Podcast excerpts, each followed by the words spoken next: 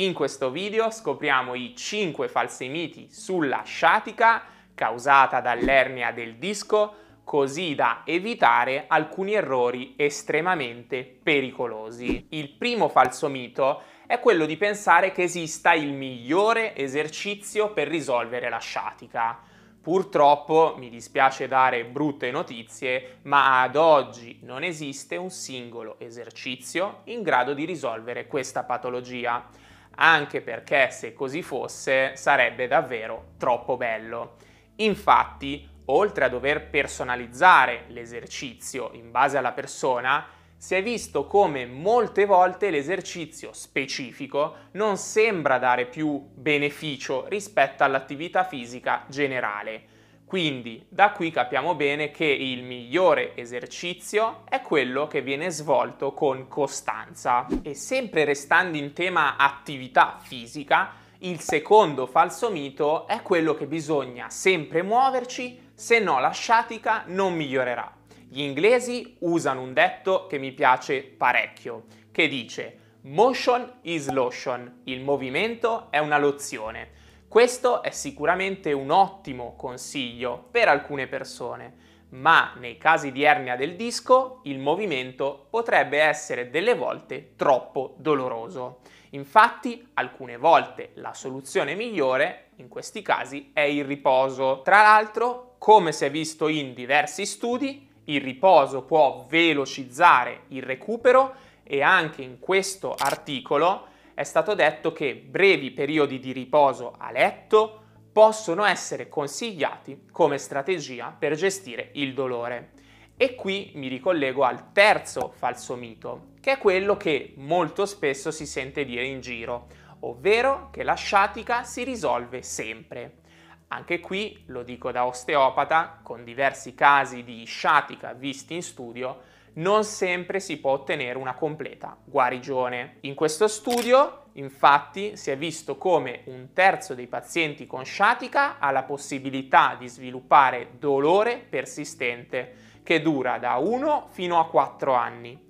Quindi se avete incontrato una figura professionale e vi è stato detto che quasi sempre al 100% vi riprenderete dalla sciatica, questo purtroppo è un mito. Il quarto mito invece riguarda il fatto che l'intervento chirurgico è quasi sempre necessario. Molto spesso una delle principali preoccupazioni dei pazienti che vengono in studio è proprio quella di doversi operare. E quindi vi starete chiedendo quando devo consultare un professionista per capire se devo operarmi. In linea generale possiamo tenere a mente quindi queste tre raccomandazioni. La prima è quando abbiamo un deficit neurologico che progredisce nel tempo, ad esempio la debolezza muscolare o la perdita della sensibilità. La seconda raccomandazione è quando i sintomi sono persistenti da almeno 12 settimane e l'ultima raccomandazione invece è quando il trattamento conservativo non ha dato alcun beneficio. Allora, in questi casi si raccomanda di consultare un medico per il possibile intervento chirurgico. Poi, come ribadisco anche in altri video qui sul canale, è sempre bene consultare un professionista, soprattutto in questi casi delicati. Tra l'altro, in questo studio è stato dimostrato che l'intervento chirurgico fornisce sì una rapida riduzione del dolore e della disabilità a 3 e 6 mesi, ma se consideriamo il lungo periodo, quindi 1 e 2 anni, i risultati del trattamento conservativo e chirurgico sono gli stessi.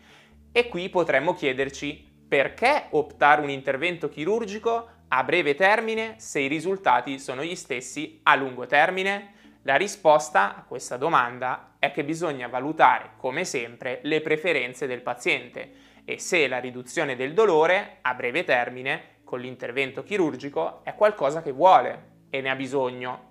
È giusto allora indirizzarlo in questi casi da un medico per l'operazione. Ora invece affrontiamo il nostro quinto e ultimo mito, che è legato alla famosa sindrome del piriforme. Vi starete chiedendo cosa c'entra il muscolo piriforme con la sciatica? Partiamo dal fatto che questo povero muscolo è stato incolpato per molto tempo E negli ultimi anni, infatti, il termine sindrome del piriforme è stato sostituito con Deep Gluteal Syndrome, che include anche altri muscoli come possibili cause di dolore.